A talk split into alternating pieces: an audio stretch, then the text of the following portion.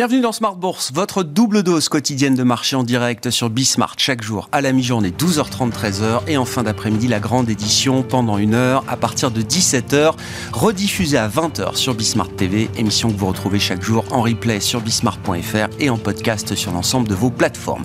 Au sommaire de cette édition de la mi-journée, une journée d'échéance, d'échéance mensuelle avec l'expiration de différents euh, produits dérivés, contrats futurs sur indice tout au long de la journée, le contrat futur sur le CAC échéance avril arrivera justement à expiration tout à l'heure à 16h, une échéance qui se déroule pour l'instant dans le calme et qui marquera un mois euh, boursier positif d'une échéance à l'autre et autant dire que ça n'était pas gagné puisque euh, la dernière euh, échéance se situait en plein stress bancaire entre les événements SVB et le rachat en urgence de Crédit Suisse par UBS. On notera d'ailleurs que depuis ce moment-là, le secteur bancaire en Europe a plutôt eu tendance à recorriger corrigé à la hausse avec une performance de 8% sur euh, l'ensemble des euh, dernières semaines euh, écoulées. Pas mal de rachats de short qui ont sans doute expliqué cette, cette situation, mais entre les bonnes tenues du luxe et des grandes valeurs du luxe, la remontée du secteur bancaire et quelques secteurs défensifs comme la santé également qui ont servi de, de refuge, on a vu des indices européens battre de nouveaux records récents ou historiques en l'occurrence pour le CAC 40 qui a battu ses records encore cette semaine. Une échéance donc dans le calme avec pour l'instant des marchés qui euh, évoluent euh, dans des euh, marges de fluctuation très limitées. Le CAC 40 préserve toujours le niveau des 7500 points, autour de 7530 points à mi-séance. Nous serons avec nos techniciens de marché ce soir à 17h pour débriefer justement cette journée d'échéance. Du côté des résultats d'entreprise, la journée est un peu moins chargée. Fin de semaine oblige, mais on est en pleine séquence de publication de résultats.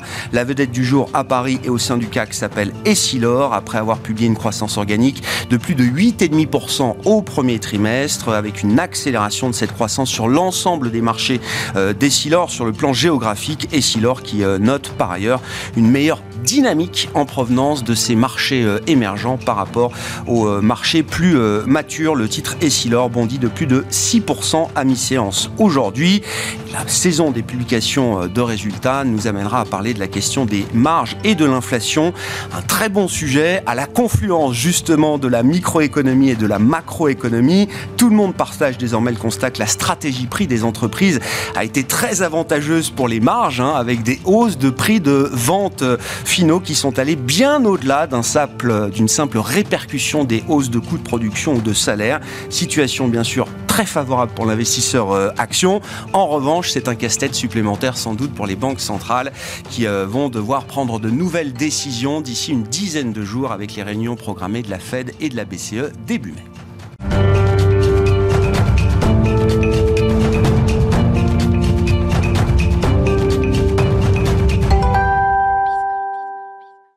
Justement pour commencer des décisions de banque centrale qui euh, approchent. Et c'est Gilles Mouek qui est avec nous en visioconférence, chef économiste du groupe AXA. Bonjour et bienvenue Gilles.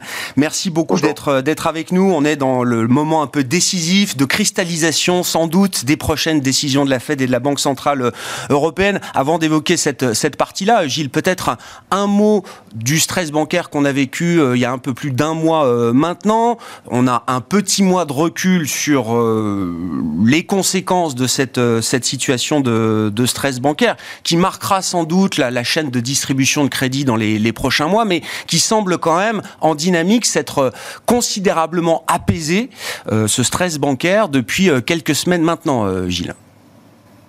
Oui, et on peut le suivre presque en temps réel dans le cas américain parce que la Fed nous donne des données extraordinairement riches semaine après semaine, quasiment immédiatement. Et ce qui est très frappant, c'est qu'en fait, on a, atteint un pic de, stress qu'on pouvait déterminer en termes de euh, taux de montant de refinancement auprès de la Banque centrale, en termes de, stockage de, cash par les banques. Mais on a atteint euh, ce pic euh, dans la semaine du 15 mars. Et mmh. depuis lors, les choses se sont véritablement calmées. On a beaucoup moins de mouvements brutaux sur les actifs et les passifs bancaires. Donc sur le plan systémique, sur le, en termes de gestion en fait de la, crise à court terme, effectivement, je pense qu'on tient le, bon bout et on le tient depuis deux ou trois semaines. Et il faut encore une fois saluer ce qu'a fait la Fed parce qu'elle a réagi extrêmement vite, elle a réagi de manière extrêmement généreuse. Donc de ce point de vue-là, les choses sont vraiment en train de, se calmer. Maintenant, si on regarde les choses sur six semaines, parce qu'on a maintenant six semaines de recul sur la, sur la crise, en termes de, de réduction des dépôts, hein, de d'érosion de la mmh. base des dépôts, et là je parle pas simplement des petites banques, mais je parle de la totalité des banques américaines, le choc est quand même lourd et on s'aperçoit que euh, on a déjà en fait une diminution assez forte des, concours à l'économie en, en, termes de, crédit classique. Hein. On a euh, un écart type de baisse euh, des, des, crédits à l'économie en, l'espace d'un mois. donc voilà, on gère la situation systémique, on gère le choc de stabilité financière. En revanche, pour moi, les conséquences macroéconomiques, elles sont à venir et elles restent, elles restent à mon avis, assez importantes. Est-ce que ça valide l'idée que la Fed pourra délivrer tranquillement, j'allais dire, une dernière hausse de taux de 25 points de base le 3 mai prochain. Euh, Gilles, sans prendre le risque de faire une erreur monumentale? Oui, je pense que les, données sont, suffisamment claires pour que la, Fed puisse, euh, puisse prendre, ce risque. Euh, on s'aperçoit qu'effectivement, on n'est plus dans la phase aiguë du choc. Sur les données macro, euh, on est encore dans une, croissance du PIB probablement assez correcte sur ce début euh, d'année 2023. Euh, Les choses commencent à se dégrader. maintenant, on est en partant d'un niveau de croissance tellement élevé qu'on a, on a quand même pas mal de marge. Et sur l'inflation, je pense que la Fed commence à se sentir un peu mieux. On commence à voir quelques effets assez encourageants du côté des salaires. On commence à le voir aussi sur les prêts de la production. Donc voilà, encore une hausse de 25 points de base, et puis ensuite on s'arrête. La vraie question, à mon avis, pour la fête, ce sera euh, de le dire ou pas. C'est-à-dire, est-ce que euh, on fait 25 points de base et on ne dit rien sur la suite, euh, ou est-ce qu'on commence à préparer les esprits à une, pause? Et, pour moi, c'est ça le vrai débat. C'est pas tellement le fait que oui, on est extraordinairement proche du tout terminal. Du côté euh, européen, euh, Gilles, quand on regarde l'inflation, effectivement, le cœur de l'inflation reste chaud, trop chaud pour la Banque Centrale Européenne, mais c'est aussi une fonction d'une activité dans les services, par exemple, qui reste très dynamique et qui accélère encore. On a eu euh, ce matin les enquêtes flash PMI qui montrent un secteur des services booming en France, en Allemagne et dans l'ensemble de l'Europe. C'est vrai, et pour la BCE, c'est vraiment un élément de confort important euh, parce que euh, on a échappé au pire entre guillemets euh, à l'hiver. On avait très peur d'un choc énergétique qui allait se traduire par un rationnement top-down qui allait avoir un impact très très lourd sur les sur les données macro. Il ne s'est pas produit, et là effectivement, on a même plutôt l'impression d'une réaccélération dans certains secteurs, en particulier le secteur des services, ce qui est quand même assez étonnant et assez difficile à comprendre parce que la machine derrière est quand même assez enrayée, c'est-à-dire qu'on a un pouvoir d'achat des ménages qui souffrent quand même. Euh, donc on a un petit peu du mal à le comprendre. Et moi, tout à l'heure, justement, j'étais en train de faire une toute petite comparaison entre euh, l'enquête INSEE dans les services et euh, le PMI dans les services pour le mois d'avril. Et on a la poursuite de ce qui était apparu au mois de mars, à savoir une divergence assez forte entre l'enquête INSEE et l'enquête PMI. Euh, étant un ancien de hmm. l'INSEE, euh, évidemment, vous saurez vers où vont mes, mes, préférences. Mais euh, voilà, restons quand même un tout petit peu prudents. ça arrive hein, d'avoir des, des, des, signaux un peu divergents pendant quelques mois entre ces deux enquêtes-là. Mais là, la divergence, c'est quand même très fort. Donc, s'il n'y a pas un effet de composition quelque part, restons un peu prudents quand même. La question des marges se pose de, manière centrale désormais hein, dans euh, la dynamique d'inflation ou l'entretien d'une inflation à un niveau euh, élevé. Je crois que le constat est partagé par tout le monde en Europe, notamment euh, aujourd'hui, et c'est même explicitement signalé dans les discours des banquiers centraux au plus haut niveau désormais. Gilles, cette question de, l'inflation entretenue par des stratégies prix agressives, jusqu'au boutiste peut-être de certaines entreprises, parfois de manière légitime, hein, avec une période quand même désinflationniste inflationniste très longue en Europe qui a mis les marges sous pression. La volonté de reconstituer les marges est sans doute légitime pour plein d'entreprises, plein d'industries, plein de secteurs. Euh, il ne faut pas que ça aille trop loin. Euh, est-ce que pour une banque centrale comme la Banque centrale européenne, cette dynamique d'inflation euh, motivée ou tirée par les marges des entreprises, est-ce que ça appelle une réaction particulière? Est-ce que c'est un sujet plus compliqué que la traditionnelle ou le risque traditionnel de spirale prix-salaire?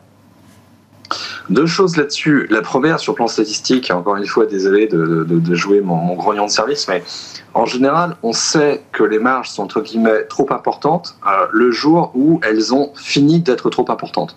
Au sens où les informations macro sur le comportement de marge d'entreprise sur les profits arrivent en général tard. Et effectivement, l'État a une contribution très forte de l'augmentation des marges d'entreprise à l'inflation en 2022, et la BCE en a parlé. Mais moi, j'ai plutôt l'impression que c'est en train de se résorber. En tout cas, les informations microéconomiques qu'on a entreprise par entreprise nous diraient que le pic euh, des, profits est probablement derrière nous. Premier, premier, premier point. Deuxième point, moi, je suis assez... Euh, gêné par euh, cette insistance sur cette question des marges dans la rhétorique actuelle de la BCE. Parce que, honnêtement, je ne vois pas l'intérêt pour la BCE de s'apesantir sur cette question-là. Parce que, au fond, que l'inflation soit tirée par les marges ou qu'elle soit tirée par les coûts salariaux, à la fin des fins, la Banque centrale n'a qu'un seul instrument, elle n'a qu'un seul canal d'action. Le canal d'action, c'est la réduction de la demande agrégée. Donc, pour qu'il y ait marge excessive, entre guillemets, et c'est toujours très compliqué de définir ce qu'est une marge excessive, pour qu'il y ait des marges excessives, il faut qu'en fait, en face, il y ait une demande solvable. Donc si l'inflation aujourd'hui est euh, dominée par euh, des comportements de marge des boîtes, la réponse normale de la BCE, ce sera ou ce serait de continuer à augmenter ses taux directeurs pour faire atterrir la demande globale. Et c'est la même chose côté salaire. Si l'inflation est déterminée essentiellement par le coût salarial, eh bien, il revient à la BCE de faire pression euh, sur la demande globale pour que les créations d'emplois ralentissent et pour que les salaires ralentissent. Donc, j'ai un peu du mal à comprendre en fait cette insistance sur ce, sur ce thème, et je trouve que c'est même potentiellement contre-productif. Parce que si la Banque centrale aujourd'hui dit, pose un diagnostic en disant Écoutez, pour l'instant, l'inflation en ce moment, c'est vraiment un phénomène de marge, c'est un phénomène de profit. Le message pour les salariés, il est très simple. Si la Banque centrale me dit que l'inflation est aujourd'hui déterminée par les profits, eh bien, il est à ce moment-là normal que moi, je demande un rattrapage et que je demande une accélération de mes salaires. Et c'est ça qui peut provoquer une spirale prix-salaire. Donc, même stratégiquement, tactiquement, j'ai du mal à comprendre cette, cette, cette insistance de la BCE sur cette question-là. Et sur le plan macroéconomique, euh, Gilles, vous considérez effectivement qu'avec euh, le retour progressif de l'offre de travail, de production et le jeu normal de la concurrence, ce sujet des marges est potentiellement euh, derrière nous? Oui, et enfin, c'est souvent le cas, les marges obéissent à des cycles, et là on a peut-être un cycle qui est plus accentué que, que, d'habitude, mais deux choses une, soit les marges sont excessives parce qu'il y a des pratiques anticompétitives. Et à ce moment-là, il revient aux autorités euh, concurrentielles d'agir. Il y a eu un très bon, une très bonne série de, tweets de, de, Benoît Curé, qui est maintenant le patron euh, euh, de l'autorité de la concurrence en, France, qui dit voilà, si nous nous rendons compte qu'il y a des activités anticoncurrentielles, nous agirons, mais ça n'est pas du ressort de la Banque centrale. Hmm. Et c'est probablement davantage structurel que conjoncturel. On verra, on en parlera avec une vision microéconomique dans, dans un instant. Euh, intéressant de noter que dans un secteur où l'intensité concurrentielle est quand même historiquement élevée, l'automobile par exemple, on voit tout de suite, à partir du moment où les chaînes de valeur se détendent, on voit tout de suite le début d'une guerre des prix euh, reprendre très vite le dessus. Gilles, question bonus autour du euh, plafond de la dette américaine, comme tous les deux ans, le drama se prépare d'une certaine manière. Est-ce que, alors sans aller jusqu'au scénario du, défaut, évidemment, alors dont la probabilité n'est peut-être pas nulle, nous disent les instruments de marché, mais euh, quand même, quels peuvent être les impacts, sans aller dans ce scénario extrême, quels peuvent être les, impacts d'une crispation ou de la crispation habituelle qui va avoir lieu sans doute euh, au Congrès euh, américain sur cette question dans le contexte actuel? Je pense qu'il y a quand même un point à surveiller, c'est euh, quelles seront les, concessions euh, que Joe Biden et les démocrates devront probablement à un, moment ou à un autre euh, amener pour obtenir une décision positive des, républicains. Et si ces concessions se traduisent par un virage austéritaire un peu trop rapide euh, de la politique budgétaire américaine, euh, là, ça peut avoir un impact sur euh, le cycle économique dans la seconde moitié de 2023. Quelle va être la Moi, je n'ai pas vraiment de doute sur le fait qu'à la fin des fins, on trouvera un deal. La question pour moi, c'est quel sera le prix à payer pour ce deal et quel peut être l'impact sur la conjoncture dans la seconde moitié de 2023. C'est pour moi, c'est ça la vraie question. Bon, un plafond de la dette hein, qui est peut-être plus proche de nous que ce qu'on imagine. Hein. Les banques américaines sont en train de recalculer un peu la, situation avec des des, des, collectes de taxes qui ont été plus faibles finalement, finalement visiblement, et qui rapprochent peut-être un peu plus le plafond de la dette par rapport à ce qu'on pouvait envisager euh, euh, précédemment. Merci beaucoup Gilles. Gilles Mouek, chef économiste du groupe AXA, qui était avec nous en visioconférence dans cette demi-heure d'émission. Thank you.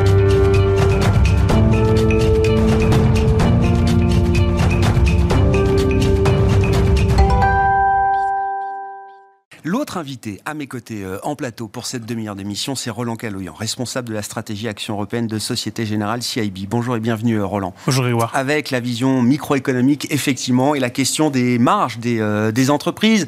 On est au démarrage de la saison de publication des résultats du, du premier trimestre. Au-delà même de ce premier trimestre, quelle est un peu la, la vision, la perspective que vous avez sur la dynamique de marge des entreprises, des sociétés européennes pour les prochains mois, les prochains trimestres? Et pour cette année 2023, euh, Roland.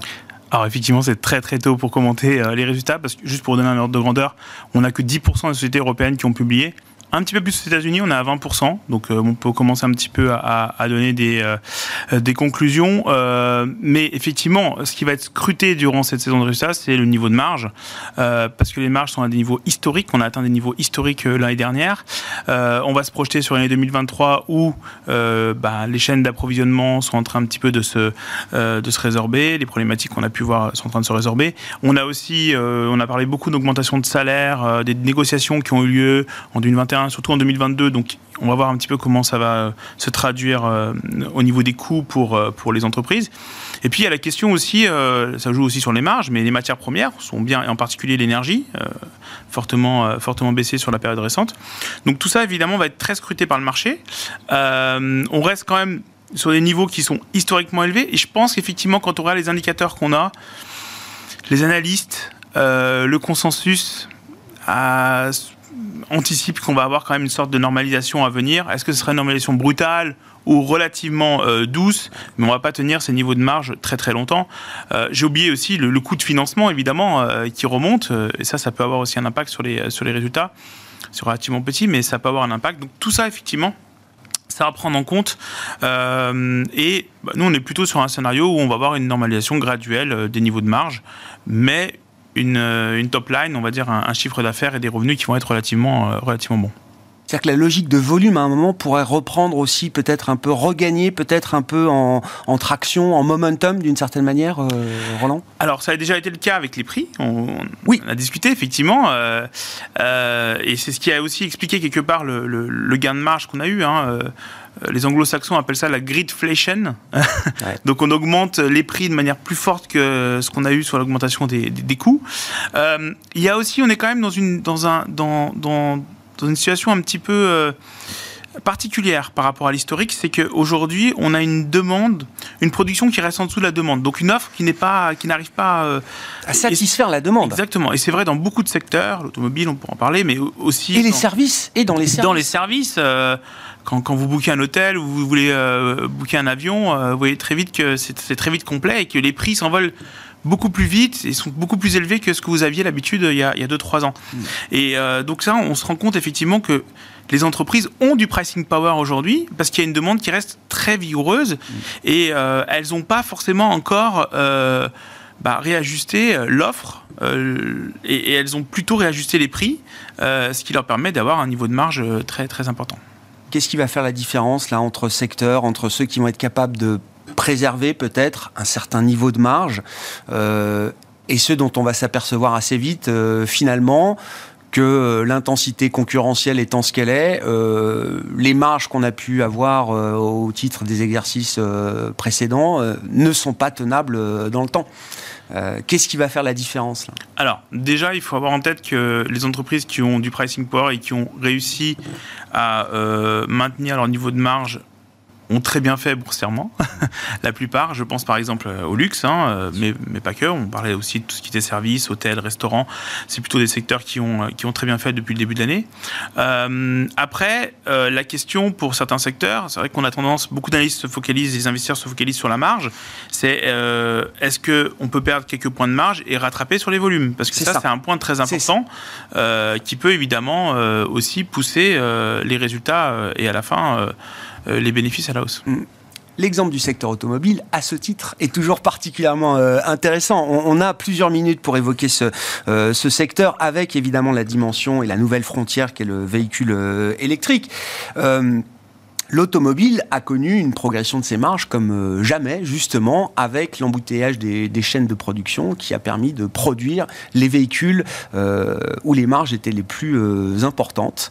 Comment ce phénomène peut évoluer partant de là? Et quand on voit effectivement, alors le signal envoyé par un Tesla sur le marché américain, bien sûr, mais pour l'ensemble du monde, avec des stratégies prix déjà très agressives depuis quelques mois, qu'est-ce que ça nous dit pour notre secteur auto chez nous, en Europe, dans l'univers des actions européennes, euh, Roland Alors, sur, sur, Tesla, je vais pas, euh, je ne sais pas si la stratégie, la nouvelle stratégie d'Elon Musk sera gagnante ou pas.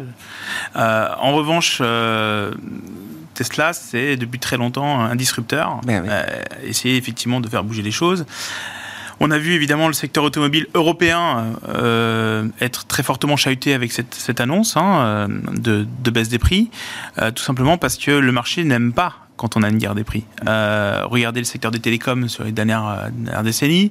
On a d'autres, un autre exemple en tête, euh, c'est tout ce qui est distribution agroalimentaire. On a vu là aussi des, guerres de prix, etc. C'est jamais effectivement très bon pour les marges et, pour les entreprises et, pour leurs actions. donc, il faudra voir évidemment si cette stratégie Tesla va, sera gagnante, mais clairement, ça explique la réaction du, marché sur le secteur, le secteur européen. Vous disiez effectivement qu'on on avait, euh, on, a, on, a, eu des entreprises qui ont favorisé les modèles euh, les plus rentables. C'est normal, hein, après tout. Hein. Hyper Logique, rationnel. Hyper rationnel. Vous avez peu de semi-conducteurs qui arrivent d'Asie. Euh, vous allez plutôt les mettre dans les voitures, voilà, où vous allez avoir une marge plus élevée et que vous allez vendre plus cher. Donc c'est ce qui s'est passé aujourd'hui. Et ce qui est très intéressant, et c'est là où moi je reviens. Tout à l'heure, je commentais sur, sur, sur le luxe ou sur les secteurs qui ont très bien fait. L'automobile n'a pas suivi la performance boursière n'a pas suivi l'expansion des marges qu'on a eue. L'expansion des marges, elle est incroyable euh, par rapport à l'historique, je parle. Et la performance qui, d'habitude, suit les marges, n'a pas suivi euh, ce mouvement et cette, très bonne performance. Donc c'est pour ça que... Le marché a toujours douté de la soutenabilité de ces marges. Le marché se dit, c'est temporaire. Donc ça, c'est déjà pour moi euh, acté dans les prix.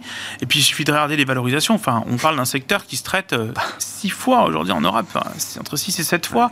Euh, c'est un des secteurs les, moins chers et qui est complètement délaissé par le, par, le marché. Donc évidemment, il faut prendre en compte aussi, au bout d'un moment, il y a les tendances, il y a les annonces, mais il y a aussi les niveaux de valorisation. Et ça, c'est très important il y a eu Tesla et puis il y a eu à l'Est aussi, je pense que c'est quelque chose qui a beaucoup marqué les esprits au salon de Shanghai, BYD, donc leader d'ailleurs, je pense, devant, devant Tesla, peut-être au niveau mondial dans le, véhicule électrique aujourd'hui, plus la batterie, hein, euh, c'est le modèle euh, BYD, la citadine à 10 000 euros. C'est deux fois moins cher que la citadine électrique la moins chère du marché français aujourd'hui. Ça, c'est non mais enfin, je, ne sais pas quel, commentaire ça appelle, mais voilà, la guerre des prix, elle va être euh, des deux côtés et peut-être très violente. là, aussi, mais là, aussi, ça rappelle un petit peu les, euh, quand, les entreprises japonaises, euh, il y, a, une trentaine d'années, venaient sur, ou peut-être encore un peu plus même, euh, attaquer le marché européen ou américain mais avec des prix qui étaient, qui étaient, qui étaient cassés. Mais, mais effectivement, il, faut, il va falloir un petit peu. Quelque part, on voit que la voiture électrique, c'est une nouvelle offre qui est en train d'arriver. on en parle beaucoup, hein, mais finalement ça représente euh, au niveau global 10% des ventes. Euh, c'est un peu plus en Europe, c'est 25%. Et en Chine, on parlait de BYD, mm. c'est 30% des ventes, des, ventes de nouvelles voitures. Mais ça reste quand même un produit relativement nouveau. Hein. Euh, il y a une très forte croissance, etc. Donc, je veux dire, chaque marque va devoir trouver son positionnement. Est-ce que je me mets sur du luxe? Est-ce que je me mets sur euh, Est-ce que je me spécialise plutôt sur euh, la logistique professionnelle, etc. Donc, chacun va, réussir à trouver un petit peu son, positionnement. A priori, effectivement, quand, on arrive avec les prix annoncés par BYD, on, a plutôt envie d'aller sur, sur l'entrée de gamme mm. et, et d'avoir des volumes très importants. Nouvelle offre? Et nouvelle chaîne de valeur. Sur le plan de l'investissement, comment vous regardez le, le thème du véhicule électrique? Alors, effectivement, il y a les constructeurs, mais il y a toute une chaîne de valeur qui est en train de se créer euh, également, et qui est en train de monter en puissance euh, derrière. Et pour un investisseur, j'imagine que c'est intéressant euh, de regarder l'ensemble de la chaîne de valeur et pas juste l'assembleur final avec toutes les fragilités qu'on peut avoir justement autour de ces, ces, constructeurs, de leur pricing power, etc. Vous avez beaucoup travaillé dessus chez Société Générale CIB. Qu'est-ce qui vous intéresse à ce stade justement dans cette chaîne de valeur du véhicule électrique? Alors, on a, euh, on a fait un panier qui est global. Euh, on a aujourd'hui, euh, et je pense que le chiffre qui est assez intéressant, c'est qu'on a vraiment toute la chaîne de valeur. Et le chiffre qui est intéressant, c'est qu'on a seulement un quart qui est constructeur automobile un quart du panier. Donc 75%, c'est autre chose. Mais oui, c'est ça. C'est autre chose parce que finalement, on s'est dit, bah, est-ce que c'est BYD Est-ce que c'est Tesla? Est-ce que c'est euh, BMW euh, euh, qui, va, qui va ressortir gagnant? Nous, ce qui nous intéresse, c'est qu'on vende des voitures électriques. C'est des voitures électriques, on pense vraiment et on est vraiment convaincu qu'on on va avoir une forte croissance dans ces ventes-là. Donc, on allait regarder qu'est-ce qu'on a besoin? On a besoin de batteries, on en trouve beaucoup en Asie. On a besoin d'avoir les matériaux qu'on met dans la batterie, donc on a besoin de lithium, de cobalt, de nickel. Donc voilà, on, a, on, va, aussi regarder ceux qui fabriquent ces matériaux, on va les mettre aussi dans le panier. On va aussi regarder les valeurs qui vont proposer des infrastructures. Euh, il faut bien recharger. Donc bornes de recharge. voilà, toute une économie qui va se mettre ah en place, les bornes de recharge. Euh, et enfin, euh, les semi-conducteurs qui sont très importants, tout ce qui est power semi, etc. Donc on, on voit évidemment que tout un écosystème qui se met en place euh, évidemment, quand on pense voiture électrique, on pense Tesla, BYD, mais euh, on a évidemment toute une chaîne de valeur derrière, et c'est ce qu'on a vraiment envie d'avoir, une exposition très forte sur euh, là-dessus. Et finalement, quand on travaille comme ça, on s'aperçoit que en termes d'agrégé, bah, on se retrouve avec un panier qui a une, euh, une, prime, une légère prime par rapport au marché euh, mondial, euh, et donc qui n'est pas du tout sur le niveau de valorisation qu'on peut voir sur les pure players aujourd'hui dans, dans, dans, dans, la voiture électrique. C'est intéressant parce que vous le dites, c'est un panier forcément global. C'est-à-dire qu'il n'y a pas assez d'acteurs en Europe pour en faire un panier européen. Il y a aussi, oui, oui, il y a aussi, il y a aussi les, non, mais c'est pas grave, hein, mais... les minerais, les matériaux, les fabricants de, eh batteries sont aujourd'hui euh, essentiellement en Asie. La Chine, c'est euh, les valeurs chinoises, c'est 30% du panier, mais juste là aussi pour vous donner un chiffre, comme on travaille au niveau global, 50% des ventes de voitures électriques, c'est en Chine. Donc d'avoir 30% d'exposition. C'est cohérent chinois. Euh, et à peu près un tiers encore pour le reste de l'Asie. Euh, voilà, ça, ça fait du sens. Une des grandes inconnues, ça va être quand même aussi le, modèle, vous l'avez dit, des infrastructures, des bornes de recharge, charge rapide, charge lente, euh, des infrastructures en milieu urbain, des infrastructures sur des, grandes distances, etc. De ce point de vue-là, est-ce qu'il y a des modèles déjà efficaces en, termes de rentabilité qui, qui sortent du lot ou est-ce que c'est encore une forme de découverte pour le marché? Alors, euh, ce qu'il faut avoir en tête, c'est qu'on est sur, quand on regarde la technologie, on s'est, on s'est posé la question euh, aussi, c'est on est en train de voir sur les dernières années une accélération euh, de l'efficience euh, sur les recharges, sur la durée, euh, euh, sur la durée de, de, de, la batterie, l'utilisation de la batterie. Mm. Juste pour vous donner un chiffre, aujourd'hui, on, a, on a un écart qui est en train de se resserrer. C'était pas le cas il y a, il y a 4-5 ans. On, avec une voiture électrique, aujourd'hui, en moyenne, en moyenne, on peut rouler 350 km sans la recharger. une voiture à essence, encore une fois, je parle de moyenne, c'est 480. Donc, vous voyez, l'écart est en train de se resserrer. Donc, il y a évidemment des améliorations. Et les améliorations, elles vont se faire au niveau des constructeurs, des infrastructures, mais tout à l'heure, je mentionnais aussi des fabricants de batteries et des semi-conducteurs. Donc, effectivement, euh, c'est euh, sur toute cette chaîne de valeur qu'on va pouvoir voir euh, évidemment les effets bénéfiques. Il n'y a pas que les constructeurs, effectivement, dans la chaîne de valeur euh, électrique. Euh, nouveaux thèmes, nouveaux sujets, évidemment, pour, euh, pour les investisseurs et les consommateurs. Nouvelle offre en construction autour du véhicule électrique. Merci beaucoup, Roland. Roland Caloyan, qui est à nos côtés en plateau pendant cette demi-heure d'émission, responsable de la stratégie Action européenne de Société Générale CIB. Voilà pour cette édition de la mi-journée. On se retrouve tout à l'heure à 17h en direct sur Bismarck.